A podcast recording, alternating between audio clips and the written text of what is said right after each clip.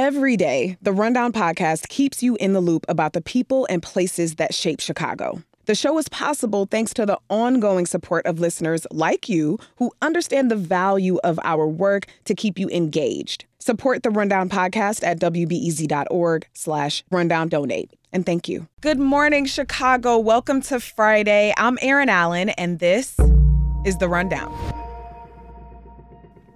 Back in March, I mentioned on the show that the Illinois Senate had unanimously passed a measure that would extend child labor protections to young people who are social media influencers.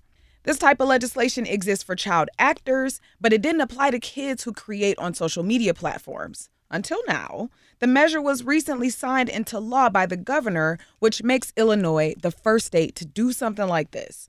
Now, this is happening as more and more parents are creating social media accounts that feature their children, and they're earning income from the content they create. The new law ensures these children will be compensated from this income once they turn 18. Parents are required to set aside up to 50% of the earnings into a trust fund if their child is featured in more than 30% of the parents' videos. Illinois State Senator David Koehler of the 46th District in the central part of the state spoke with WBEZ's daily talk show Reset about sponsoring the bill. Hopefully, with the publicity that this law is getting, that uh, parents who want to do this and make a family industry out of it uh, will at least pay attention to the rules and how they need to protect the economic interests of the children. The law goes into effect next July. A couple of Republican leaders showed up to the Illinois State Fair to get the party geeked up for the next election. Don Tracy, the head of Illinois' Republican Party, says there's a key strategy they should embrace if they hope to win in Illinois. My colleague Alex Degman was there. You might not have heard this at a Republican rally three years ago. Yet plenty of people attending the Illinois State Fair's Republican Day agreed with Party Chairman Don Tracy that they need to use all the tools available if they hope to win. We will be working hard to bank as many free election day votes as possible next year because the political party that votes for weeks and months will mathematically beat the party that only votes for one day. Tracy says they're working with the Republican National Committee's Bank Your Vote operation, which was introduced earlier this summer.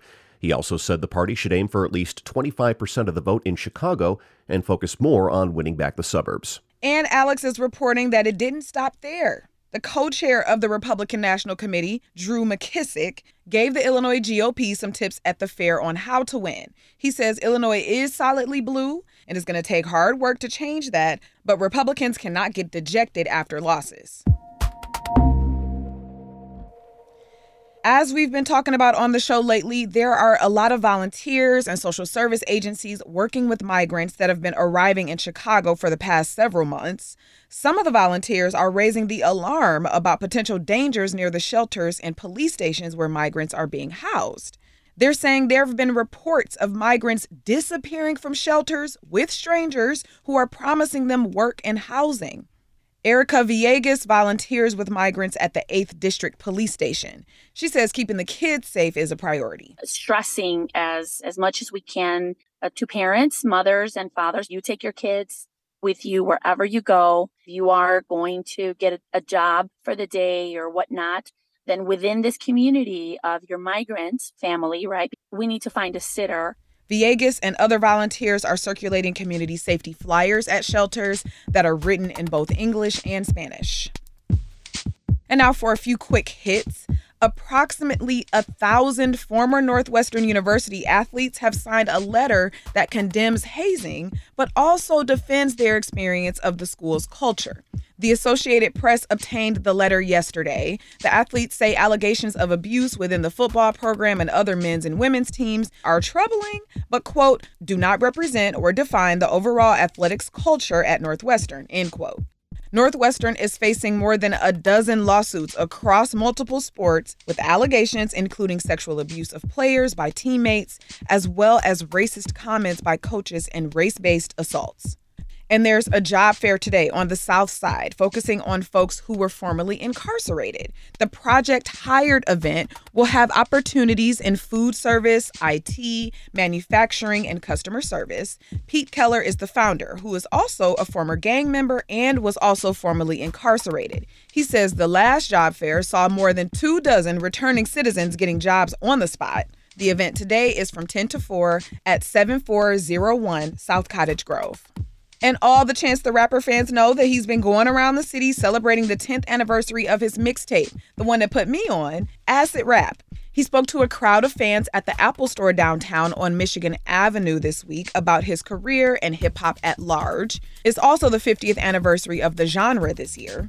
He talked about how living in Chicago helped him stay rooted and ways he wants to help lift up the black diaspora globally. He's performing from the album in Chicago tomorrow, and the Sun Times is reporting that he has a new exhibit at the WNDR Museum to celebrate.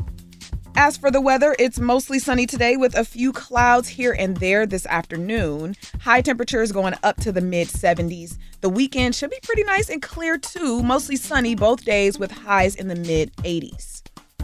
And that's it for now. Later today, we'll get an update on some of the folks filling in the gaps since COVID era SNAP benefits were cut a few months ago. How are the food pantries doing? There hasn't been a week that we haven't registered one or several families that are new to our pantry because they just came in. I'll talk to two people leading the Irving Park Community Pantry today at 2 o'clock. I'm Erin Allen. This is The Rundown. Talk to you later.